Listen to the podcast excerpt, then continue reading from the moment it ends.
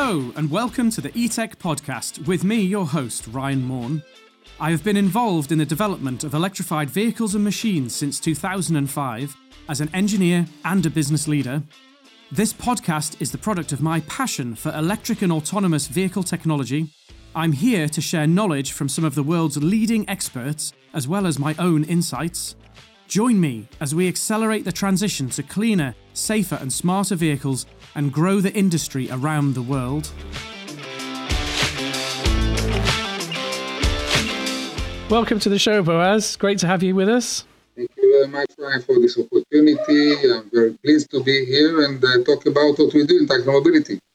Great. So maybe um, if we could just start out um, with, you know, sort of understanding your background, you know, where, where you're from and uh, how you came to be doing what you're doing now.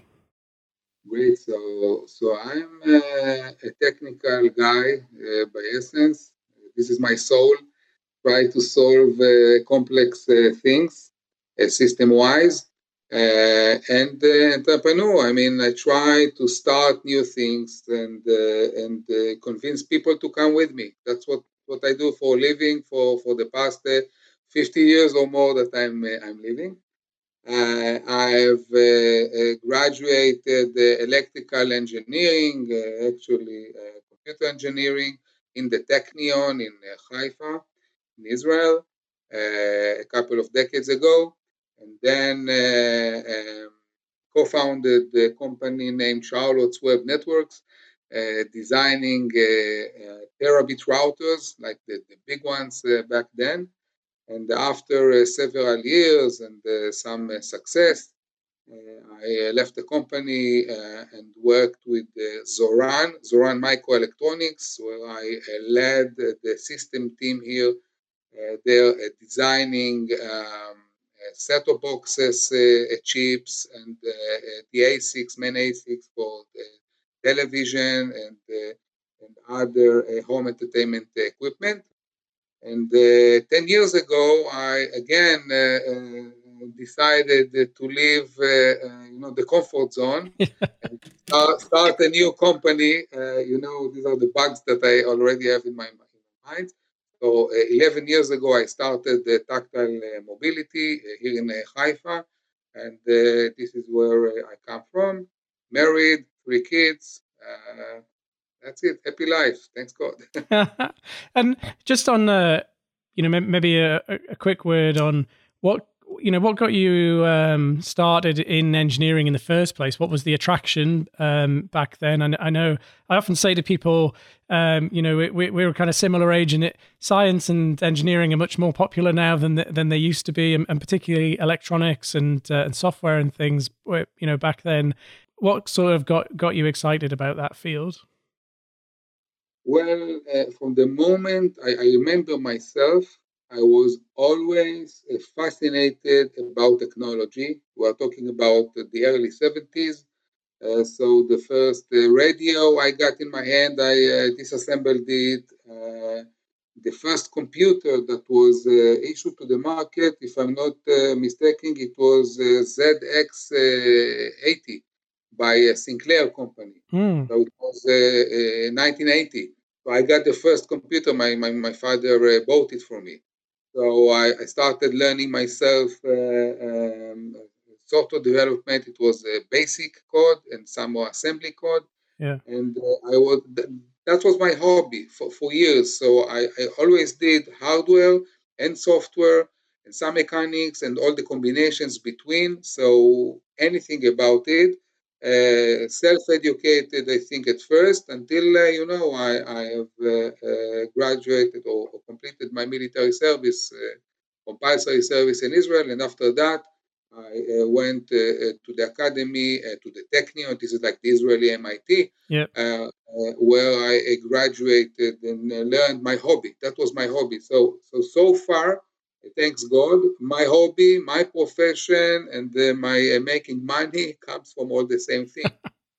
and, and, I really say that I each day that uh, you know I, I come to the office, I come to my work, I decide what I want to do and what I don't want to do. and uh, and I, I, managed to sell it, uh, you know, to customers, to to uh, to, to, investors, to people with money, with with the abilities, and convince them to, to follow me, to follow my steps, and then try to change the world. I mean, it, it sounds a little bit peculiar, but it is like this. I will give you a few examples later on. Great. No, it's um, that's really interesting and, and, and great that you're so you're sort of um, what what I would describe almost as an organic um, engineer. It was, it's just in your bones, in your blood, and uh, it kind of uh, got got you going. It's fa- fa- fantastic. So moving into then um, the business. I mean, the first thing that caught my attention, to be honest, uh, was the name. You know, tactile mobility, and I was kind of thinking, what can that mean? You know, really interesting, and then kind of looking at um, some of the information um, that you, your team provided um, before this recording. It, you know, it was it was really really uh, fascinating in terms of reading about what you do. But could could you explain to to us the, the company? You, you mentioned you started eleven. Was it ten or eleven years ago? Eleven years ago, yes. Eleven. Okay, so how did that come about? How did, why did you start the business, and, and, and what is it that you do? First of all, I, I don't understand the vehicles. So I didn't understand in vehicles until I started the company. And even now, there are basic uh, things that I don't uh, know because I'm not, it's not my hobby. I mean, vehicles, it's not my hobby. It's a profession today. It's my uh, making uh, money out of that, but not, it wasn't my hobby.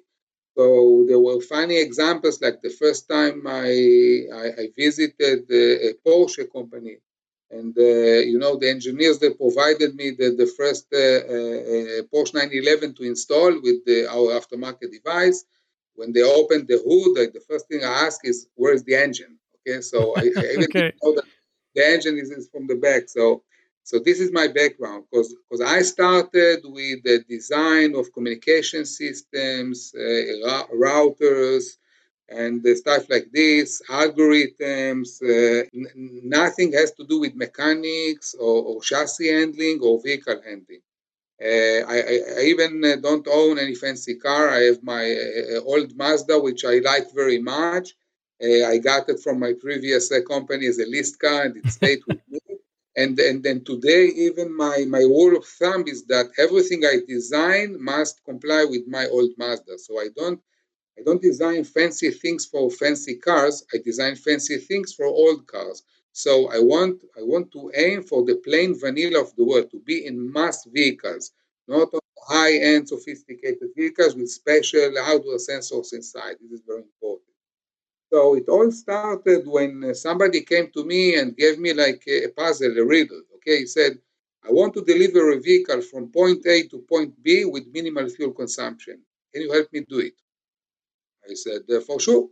Let's analyze what is the performance of a vehicle in terms of fuel consumption per configuration, per gear position, per load, etc. And let's analyze uh, what is uh, the surface condition, like road grade, inclination, banking, uh, curvature, etc. And then combine the two to provide the best profile of driving to allow the vehicle to reach it's, it's target with minimal fuel consumption. So I started working on this uh, uh, uh like a part-time job because it puzzled me. And when when I started working with it, I realized that the the fundamental information is not there about the surface. There you cannot retrieve a, a precise map of road grades today. Okay, so even if you look at Google Maps or stuff like this, it's like smoothing the surface, okay? It's not the texture, it's just the surface. Uh, this is on one hand. And on the other hand, the vehicle themselves, nobody can tell you what is the exact uh, uh, uh, fuel consumption rate per moment, per, per second. There are gauges, there are ways to measure it, but it's off like 30%. Yeah. So if I want if I want to uh, to save 5% of fuel consumption, and the noise flow of, of my system is 30%, then how can I do it? So the project turned into building the building blocks. So let's first uh, measure the exact uh, uh, performance of the vehicle in terms of uh, fuel consumptions. What is my momentarily fuel consumptions, okay, 100 times a second. So uh, this is the first, uh, actually the first virtual sensor that I've designed, okay? A virtual sensor, it's a software generating information very rapidly in a computer in the vehicle or an aftermarket device attached to the vehicle that is collecting the already existing noisy sensors that you have in the vehicle, the physical sensors, combining them together, fusing them together, and then out of that generating information that is missing to the, in this case, is the exact fuel consumption momentarily. Okay?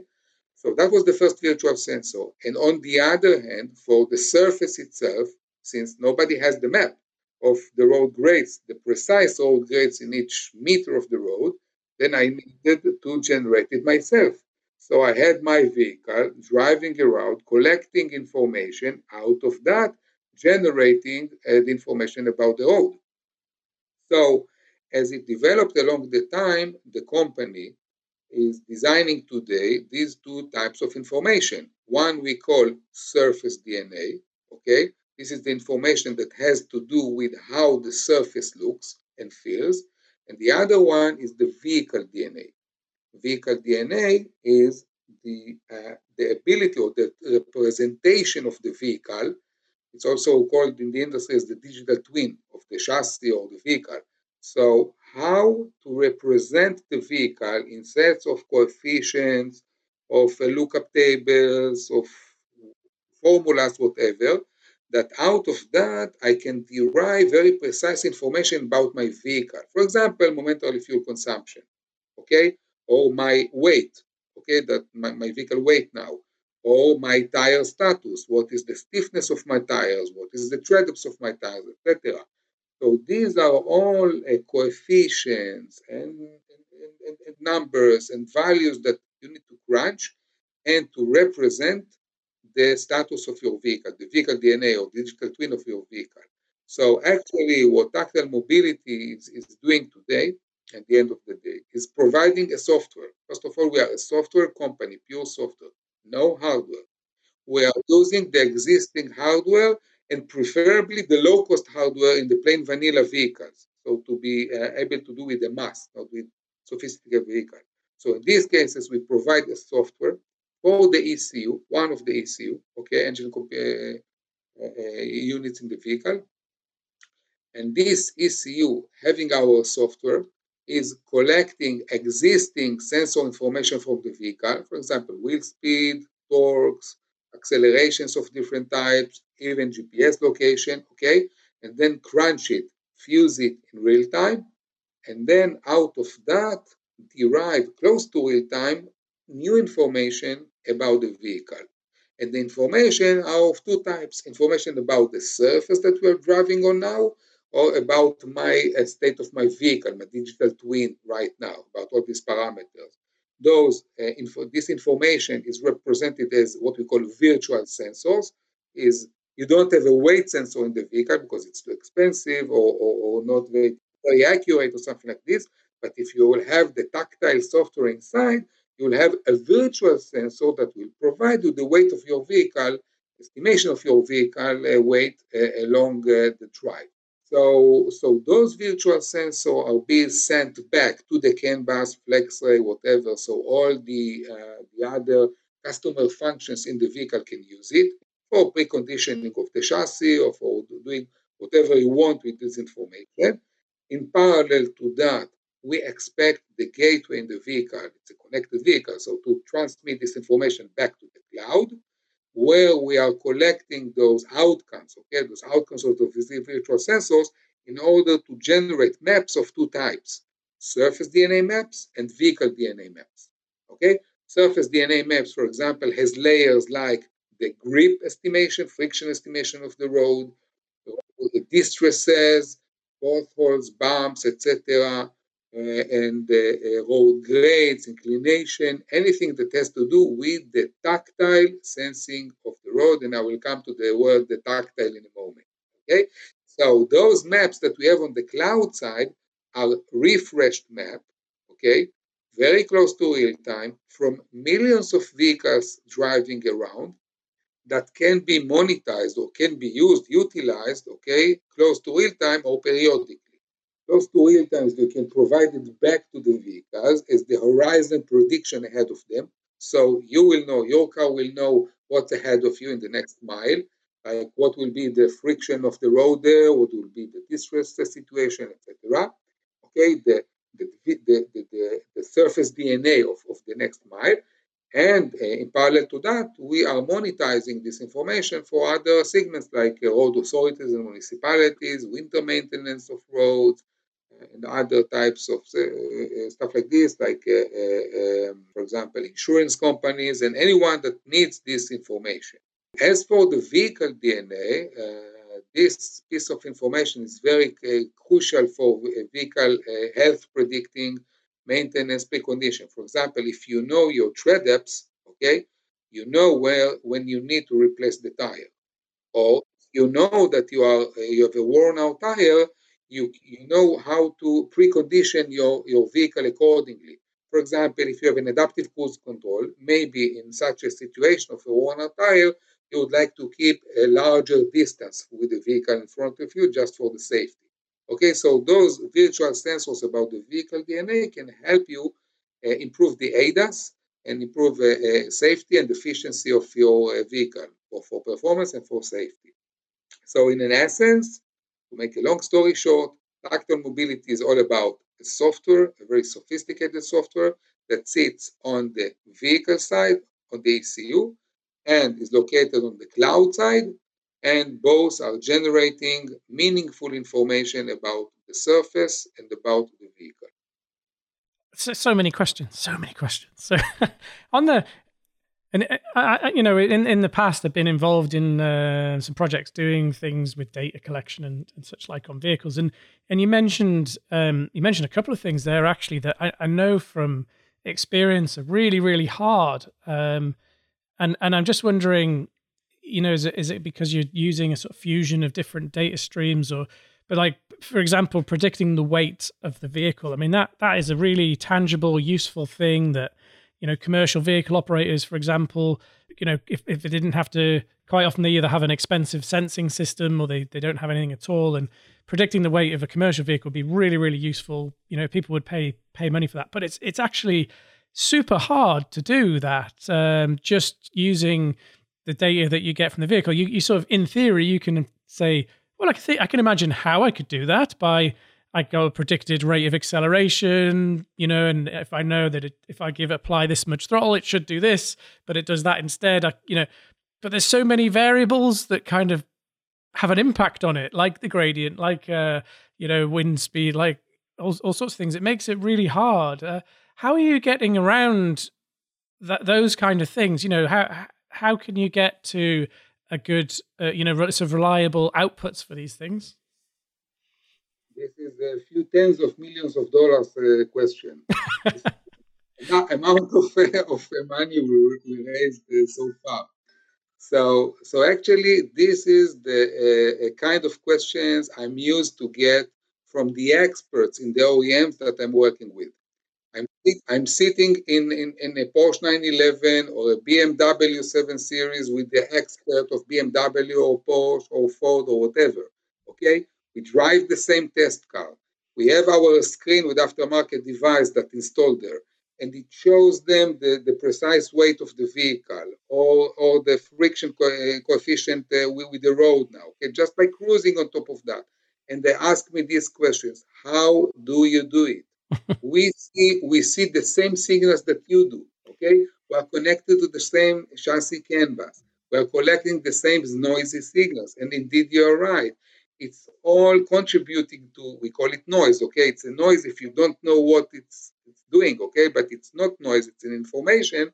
If you can correlate it with coefficients or stuff like this, you get information out of that.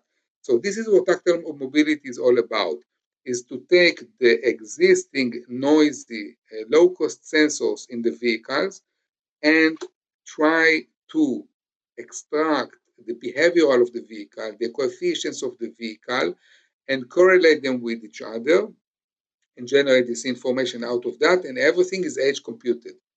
In order to do it, we are utilizing Signal processing, as normally done in the industry, we're utilizing physical modeling, same, always uh, used in the industry.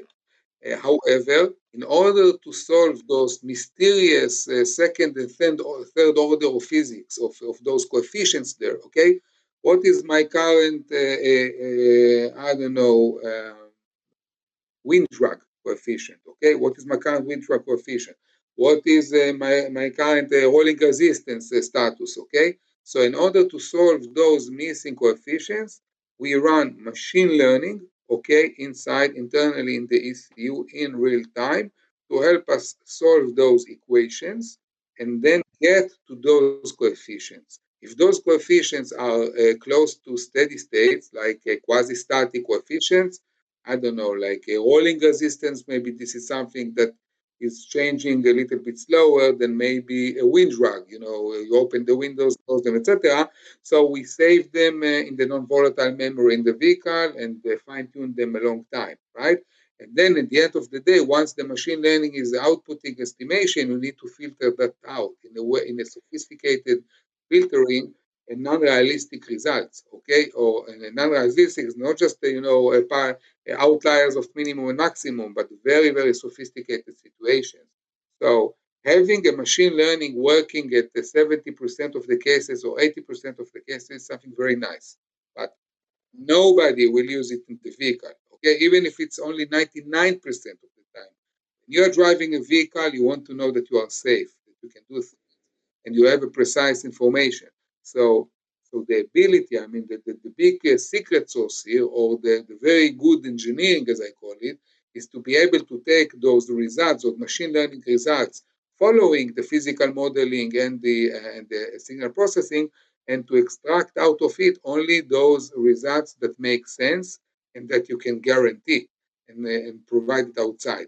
So the entire uh, uh pipeline chain, let's call it, let's call it, okay, that, that, that that we have in, in real time in the ECU, this is uh, what enables us to do what we just asked, like how we can know all the contributions of all you know the factors there in order to, to, to reduce the signal to noise ratio and extract the data out of that. I mean that's a, that's a massive achievement. Um, it does it take a long time to profile that? You know, if if you are doing, let's say you installed your system on a on a new vehicle that you hadn't seen before? Does it require a certain amount of time to kind of learn um, learn the vehicle, or how quickly are you able to generate that um, those DNA models? The first type is the general uh, or generalized vehicle DNA model that stands for a specific series of vehicles. Okay, maybe BMW 3 Series. Okay, or maybe a vehicle that is uh, I, um, I, don't know. Uh, hybrid vehicle, for example, electric vehicle, etc. So, so for those types of vehicles, we have a generalized way of representing them, uh, like the digital twin of the vehicle. And then on top of that, there is a part that we override with edge computed uh, information, which we call my vehicle DNA. Okay, so the my vehicle DNA is part of the vehicle DNA, that my specific car will actually uh, um, calculate while driving, fine tune those parameters, and override the existing generalized parameters of the vehicle DNA. For example, tread depths. Okay, so if you have tire parameters that, so you can think of that the, the a new vehicle that will roll out of the production line will hold uh, the uh, baseline, let's call it, or the uh, super duper perfect tires parameters, okay? And now when you roll out of the production line, the edge computed software in the ECU will assess the current state of your tires, extract the parameters out of those calculations, and save it locally on the My Vehicle DNA parameters. And from this point now, we'll use that. Some of the parameters needs few meters to calibrate. That's it. So once you start off ignition, a key cycle, start driving, it will take us like a few seconds, and then we know we are on track. So everything is okay. We are calibrated, validated. We can start our estimation. Some will take a few tens of kilometers. So if you replace your tires with new tires, of course, we automatically identify it that there is a new tire now that we didn't know before. So in this case, uh, from scratch, it will take us maybe 10 kilometers uh, uh, of driving, normal you know, driver driving, in order to assess the new parameters. And, and until then, we refrain from estimating some of the estimations. It's um a, quite a rapid process. The the the, the surface um, DNA models of the road, uh, obviously, that is going to be dependent by its very nature in terms of what you're actually driving on uh, from a, from a road point of view. Does it make a difference? Um, that kind of interaction between the vehicle model and the surface model. I, I kind of I can imagine it's a bit of a chicken and egg. Uh, yeah, that's the main uh, issue here. That it's like a chicken and egg because you fill the surface uh, filter, let's call it, with, with with your vehicle DNA, and, and, and vice versa. So so the chicken and egg need to be separated. Okay, so what are the, the factors that the surface contributes? What are the factors that my suspension, for example, contributes, or, or my tires, etc. So this is what tactile mobility is all about. We call that normalizing. So when when when we are talking about surface DNA, the data on the cloud set should be normalized. Normalized meaning meaning that you need to have a language describing the surface DNA in a way that every vehicle can utilize it. Now, this is one of the first things we did at tactile mobility is defining this tactile language. When uh, the, think of the first guy that invented the, the digital video. I don't know, like 40, 50, 60 years ago. So he invented like letters of the language, which are the pixels. So a pixel is it's a letter of the language, the visual language. Out of a few pixels, you have a macro block or something, then maybe this is a word. Okay, and maybe a frame is a sentence. Okay, and then now we have, we have a few frames, we have like a movie, it's, it's like a, a, a story. Okay, so this is a storytelling using the, the visual language of the word. Now that we have a language, I can exchange this information with you because the, the fact that we both can see each other now is because we have a language to describe what we see and to transmit it to each other, transmit those pixels. Okay, so you can see me and I can see you. Okay? Now, now, for tactile language, this is something totally different. Imagine uh, a blind person sitting near the driver, feeling something with the vehicle. Let's say connect, connected in some way to all the sensors of the vehicle. This is a blind person, and he needs to uh, to represent it, to represent what he sees to, to his friend. Okay, that uh, sitting in a different car, another blind person, uh, what to expect uh, in the next mile or so. When you see a bump, for example, a speed bump, you can define it as a 3D bump, right? But how, but how do you define it when you feel it? So this is what tactile mobility is all about. We have developed a tactile language that consists of a, a small letters, tactile letters.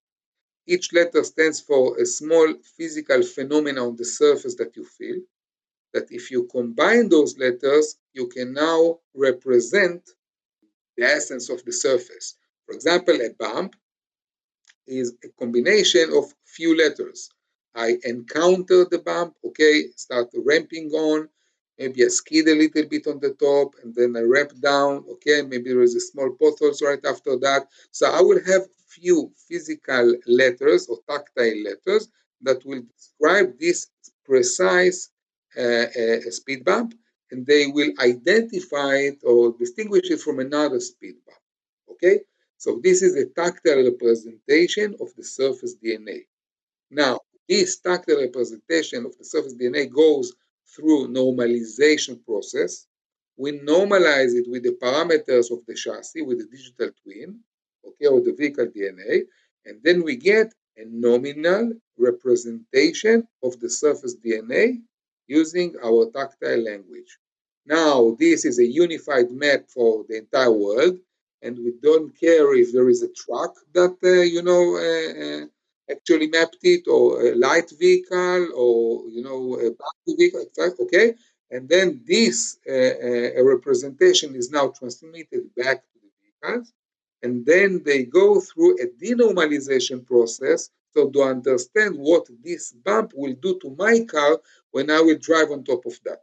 It's Something like mapping a bump in the road with a standard sensor set on the vehicle or an ECU. I mean, I can imagine you're going to need to know it, it's this sort of the vehicle DNA needs to be reasonably clear so that you know what the response should be and then you can read the response you know with the uh, acceleration change in the vehicle or what have you uh, when it hits when it hits the bump. But then do you need then to start with um, a basic surface dna in order to then map the vehicle dna to then go back and start to map more complex surface DNAs that you haven't encountered before? Or are you able to do it sort of in parallel? It's, it's actually a, a mix of both.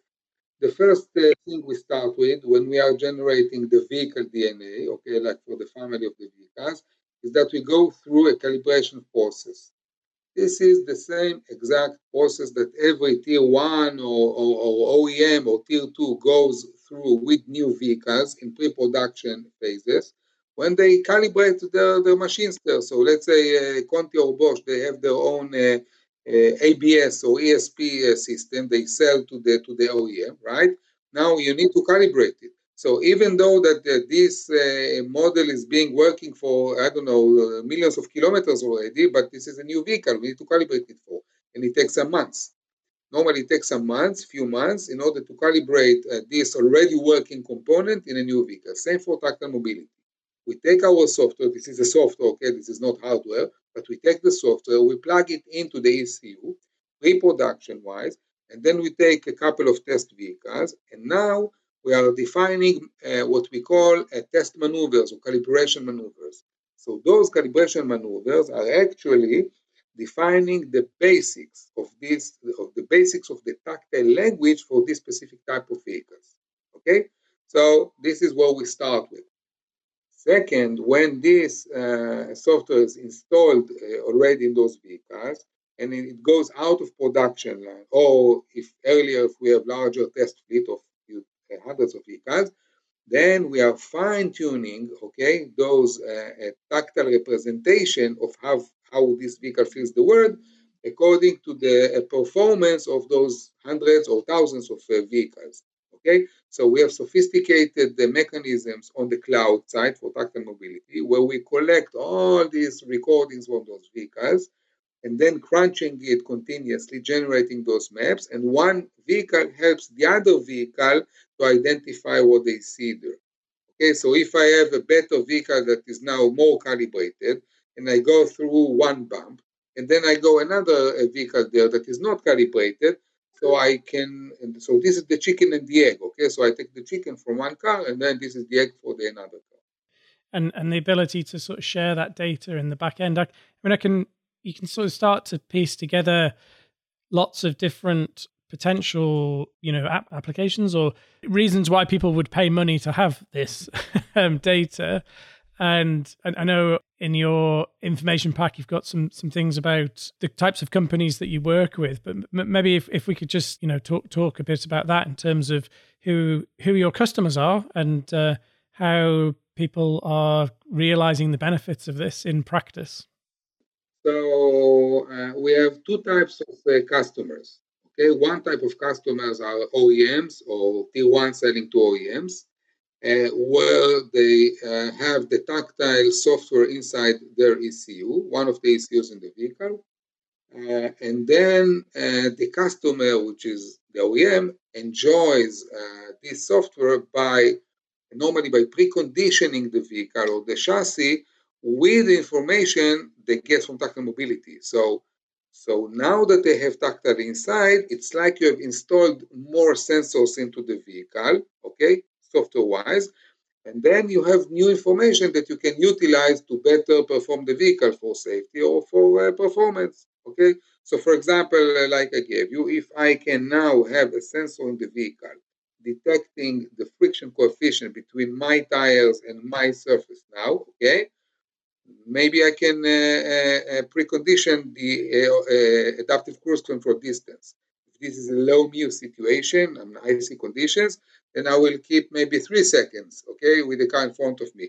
If this is high mu situation, then maybe I'll keep one second. Otherwise, you know, a lot of cars will uh, take over and I will start driving backwards. Okay, so uh, so, so um, this is one example. So you can precondition suspension if the road is bumpy or not. You can precondition uh, a suspension even uh, with with my tire status. Okay, if I you can precondition your ABS uh, to better uh, detecting the slip uh, ratio of the vehicle for um, for the best operating condition of, of braking. So, so you can do a lot of stuff with that. This is one type of customers, which is the, the, the OEM. The other type of customers are utilizing the data on the cloud side, either in real time or, or offline. Okay, so in real time, we're talking about horizon prediction for, for vehicles driving around, and we are in uh, now in integrations and discussions with customers about that. We have a lot of pilots with municipalities around the world that we provide from those, you know, vehicles that we already installed there and driving there, like normal vehicles, uh, we provide information for road maintenance, either in real time, like winter maintenance, you know, when to follow the, the snow or spread salt or something. And on the other hand, uh, on the other hand, if you are planning for uh, resurfacing some some roads and you need like standard uh, um, road conditions, uh, um, you know, detection in order to prioritize resurfacing of roads, it's a lot of money then you can use our uh, our reports for that. Or, or even uh, rapid maintenance. Let's say let's say that uh, you have no indication for potholes on, on the roads, but not pothole as the camera will see that, but the pothole as the chassis feels it.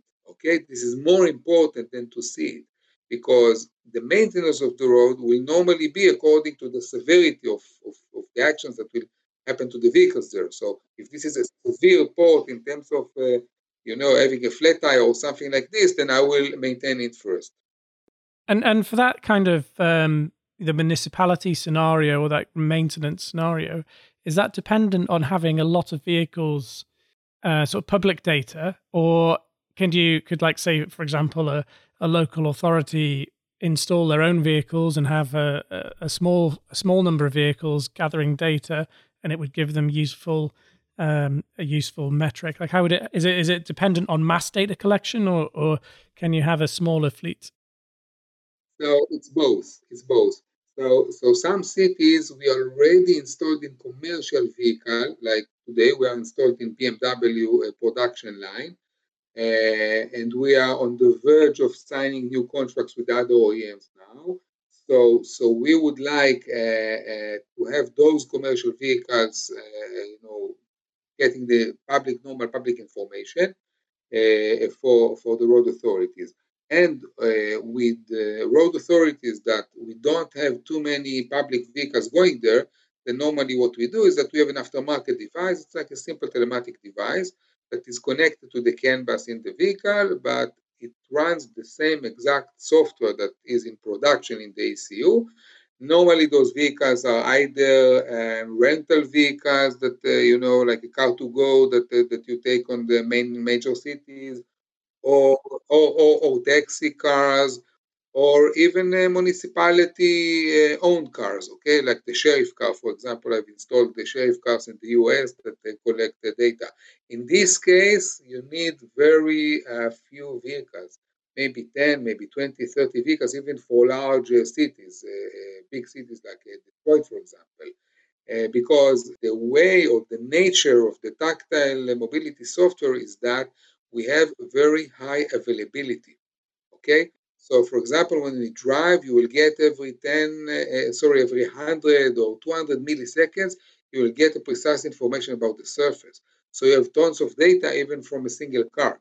So a single car with a single path, because we reduce the signal to noise ratio, can generate a lot of meaningful information. You don't need too many cars to pass there too many times. And the, the other kind of type of, of user where I can imagine a benefit straight away is um, kind of trucking fleets, commercial vehicle fleets, um, which you, you, just mentioned there in, in passing. But that kind of some of the things that you're able to collect or, or at least indicate like tire tread depth, tire pressure, tire condition. Uh, in some countries, that you know by law they have to be monitoring that kind of um, information, and and you know a good logistics fleet wants to know that information because it's not very productive having a vehicle stranded with a blown out tire. Um, so, you know, are, are you working with with that kind of uh, customer as well in the in the aftermarket? And and and could your data be used to um, you know really do that sort of prognostic analysis on a on a commercial vehicle like a, a truck? In Mobility, we started as an aftermarket company. This is how the company started. So my vision was uh, to have a telematic device, uh, normally off the shelf or that will design it, but the software inside will be very sophisticated software to, to give meaningful information, right? One of the information, for example, tire information.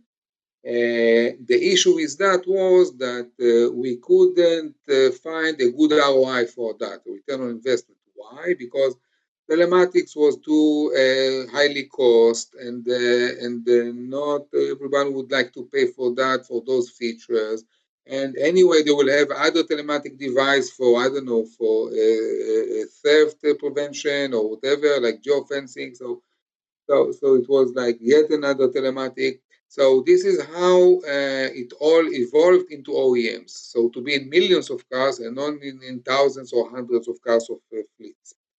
But uh, anyway, this precise information that you get from the production line can be used for fleets. And this is what today we're working with OEMs. So as you know, some of the OEMs are, are uh, producing vehicles for fleets, for large commercial fleets like rental companies, like uh, FedEx, uh, like, uh, I don't know, uh, taxis or stuff like this. So it's, it's, it's a commercial fleet, but it is originated by the OEM. So in those cases, if you are already inside the ECU in the production line, so the major customer that will enjoy it will be these uh, heavy commercial fleets. Okay, but they will enjoy it not through an aftermarket device, but through uh, the, the, production line, okay, which is much, much, much cheaper than that than they have today with telematics. One more uh, remark, maybe interesting remark, like uh, a few years ago, uh, a delegation from a major tire manufacturer landed in my office. They said, uh, uh, you didn't answer my email, we want to speak with you. I said, okay, so what's the issue? And then, then I learned that everybody today uh, from the tire industry are working on designing what they call smart tire sensor, okay, which is like a small piece of software that you plug inside, inside the rubber, okay, that actually almost touching the, the, the surface and transmitting wirelessly into the, uh, the, the, cabin some informations and the conclusions that they collect there. Okay. Now, now it's a very nice device. It can get into conclusions, for example, about tire wear. Okay, uh, uh, but but it's too uh, cost. Uh, uh, it's too expensive. Okay, so to, to pay like a few tens of euro or dollars per car in the production line, it won't uh, get into production. And if you want to go to fleets, it's, it's very complex to install it and to do that. So they asked me, can you do that virtually? So can we have a virtual sensor, like a software, that is generating from the existing sensors we have in the chassis, an indication about the tire status. And this is what Tactile Mobility is all about. This is what we do today. So today we assess the tread depth without any additional sophisticated sensor. And this is the value for that. And this is why we don't need to go to the aftermarket uh, devi- uh, uh, to the aftermarket and sell them some devices or stuff like this. Um, and I mean, I can imagine on a on a car or a van that would be effective. Uh, maybe on a, a larger vehicle like a truck, uh, it might be harder to do. But on a on a car, like, could you can you be specific in terms of is that characterization quite general, sort of in general, or can you say like the front left is doing better than the front right? What's the kind of granularity of the data that you're able to uh, to map out? So, so this has to do with, with the vehicle DNA, specifically with a chapter or a section of the vehicle DNA that has to do with the tires. In this case, it's per tire. So per tire, we identify its reset situation, let's call it, okay? Like uh, uh, when we identify that there is a, a, substantial change of the parameters, we know that this tire was replaced. Once it is replaced, we follow this tire, we analyze it. Some of the parameters might take a few uh, tens of kilometers to analyze, but they change very slow, so we don't, we don't care about it. And some of the parameters are very, very rapid. Okay, like in a few seconds, we get to the parameter. So there are maybe 10, 20 parameters about each tire that we are generating and collecting. Okay, everything is edge computed. It is stored in the vehicle non-volatile memory in the EEPROM, and then it is transmitted from time to time to the cloud. So in this case, you can get indication either in, in your infotainment, okay, or on the cloud side for the fleet, okay, to, to, to maintain those tires, for example. Uh, you do have uh, today a TPMS in your vehicle, tire pressure monitor system, which is can be direct or indirect, like uh, specific hardware or by estimation, right? But you don't have a, a replace tire indication. You have inflate your tire, but you don't have uh, replace the tire. So we believe we believe that once uh, tactile mobility prove it, and maybe other competitions will do that as well, they will prove that you will have a good enough indication of tire replacement rather than tire inflation deflation, then it will be like a must-have. So everybody will must have such a, a, sensor on the vehicle, indirect sensor, because it's cheap, it's software, okay? So it's not a burden too much on, on the customer, the end customer, but the safety will be uh, uh, much dramatically improved. And and uh, you know again, general public, that's one thing, but where where you've got things like delivery vans or municipal vehicles or, or whatever, that's it's it's you know it's really if it's a working vehicle, that's really important because it's it's um well they get abused more. Yeah, right. even with the, even with electric vehicles, as we all know, electric vehicles uh, tend to generate uh, uh, faster torque changes on the on the on the wheels. Okay, like the motor is faster than the combustion engine. So in these cases, there is like a 30% normally of tire wear uh, higher in electric vehicles rather than in uh, you know normal combustion vehicles. So you need to know with your electric vehicle what's the tire, what's the status of your tires. And then, so the other um, the other business case that you you mention in your literature and things is with insurance companies. And is this because it, it, it's it's um, so in the UK where I'm based, it's becoming more common for young people to have to have these kind of black box of monitoring systems in vehicles um, to to basically Big Brother is watching you uh, to make sure they don't do anything naughty.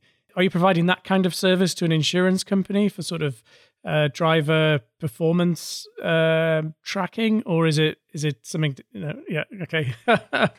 well, simple and short answer: no. Okay. okay. I tell you why. Because I personally don't like it. okay. I don't. I don't like to be the big brother uh, to watch somebody behavioral. And I, I can tell you that um, one of uh, uh, one of the biggest uh, rental companies that we work with, they they asked us if we can provide them information about unclaimed damage. Okay, so those young kids that will take the car to go, they, they smash it in in a way that nobody will notice it from from the under or whatever, or mishandle it, and then like only after uh, two or three days they will find out and nobody can be claimed for for this uh, damage. Now, we have the technology to do it. We can uh, uh, identify a severe change of the vehicle DNA by, by handling it, okay? So if there is a change in the vehicle DNA, we can notify.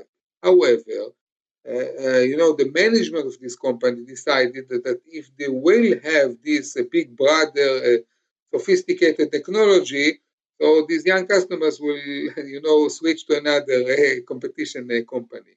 So this is why I don't like it.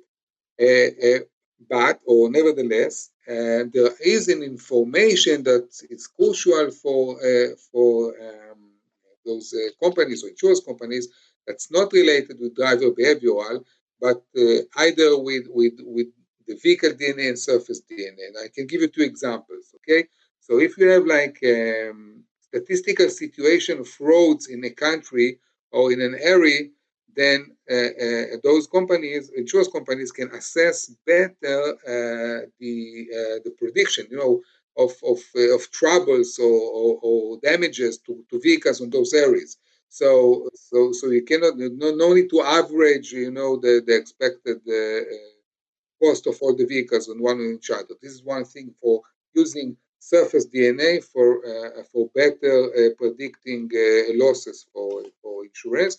The other one is uh, think about it. If you if you want uh, uh, to investigate an accident, okay, to know what led to this accident or what was the reason, the cause, or what what was what happened there, and mainly on severe accidents, you would like to have like a black box, okay, like a, you have in an airplane, okay, like a black box that will record everything.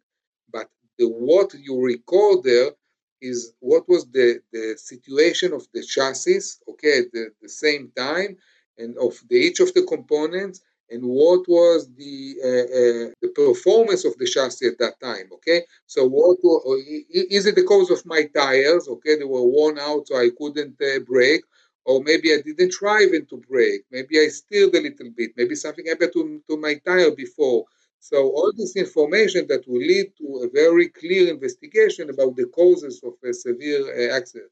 These are like two examples of what a vehicle DNA and surface DNA can help insurers rather than uh, framing your uh, young uh, uh, daughter that uh, will travel. Oh, it, it's it's been really interesting, um, and and I, am sort of conscious of the time it's flown by, but um, I've been enjoying kind of learning more about what you're doing today. I guess um, to sort of bring things to a, a conclusion, the I mean, you you've mentioned a couple of times about sort of autonomous or robo taxis or whatever, and and the, the, the question that's in on the tip of my tongue is about how this technology might be used in the future, and particularly in the context of uh, more autonomous vehicles. Um, but yeah, so so what do you see in the future? Where you know where do you see the company going? What do you what sort of applications do you see coming through in the future? And what, what what's got you excited? Right so so we we, we have analyzed i think uh, uh this uh, uh, the future like few years ago.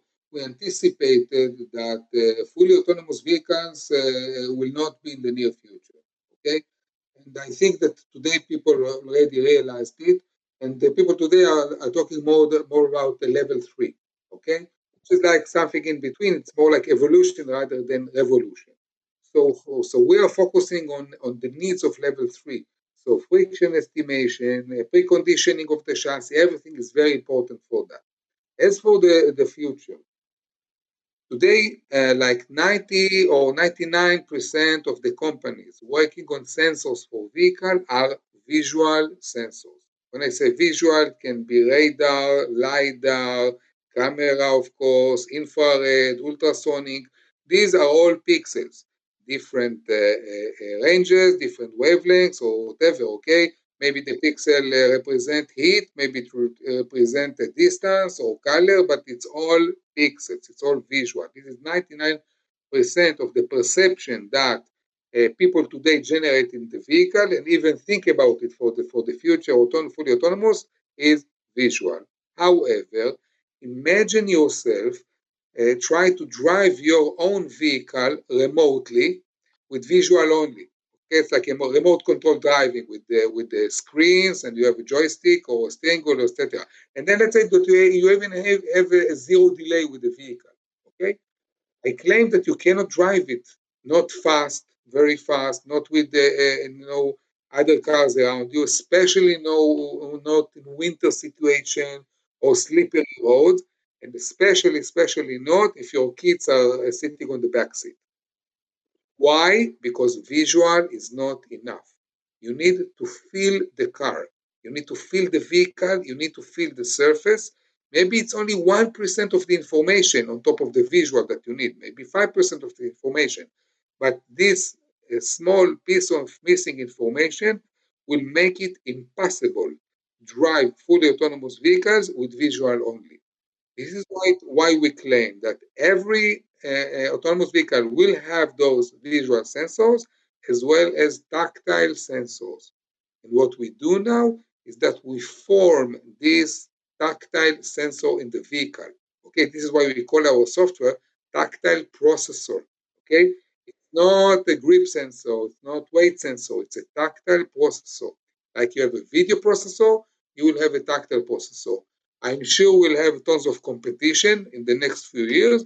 Hopefully, you know, we'll be ahead of everybody and there be in millions of cars by then. It's really interesting, and, and I, I, I can really see what you what you mean there. You know, driving a vehicle, a bit like if you've ever tried to fly a, a drone with visual only, or or um, play with your kids' remote control. you know that by FAA rules, you cannot uh, drive a Boeing, for example, or Airbus over the ocean if you don't have several ways of navigation. So it's, uh, 99% of the time it will be GPS. But if the GPS fails, you need to be to have to the beacons or I don't know, I mean other means of navigation. So nobody, nobody will let an autonomous vehicle drive with visual sensors only, even though like 99% of the time they will rely on the visual stuff. Okay, but you will always need the tactile one to, to assure it. Yeah, cool, brilliant. Well, that's um, that's a really good good point to to bring it to a close. It's been been absolutely fascinating. Thank you, uh, thank you so much for taking the time out to uh, to talk to me today, Boaz. It's been really interesting. Thank you very much, Ryan.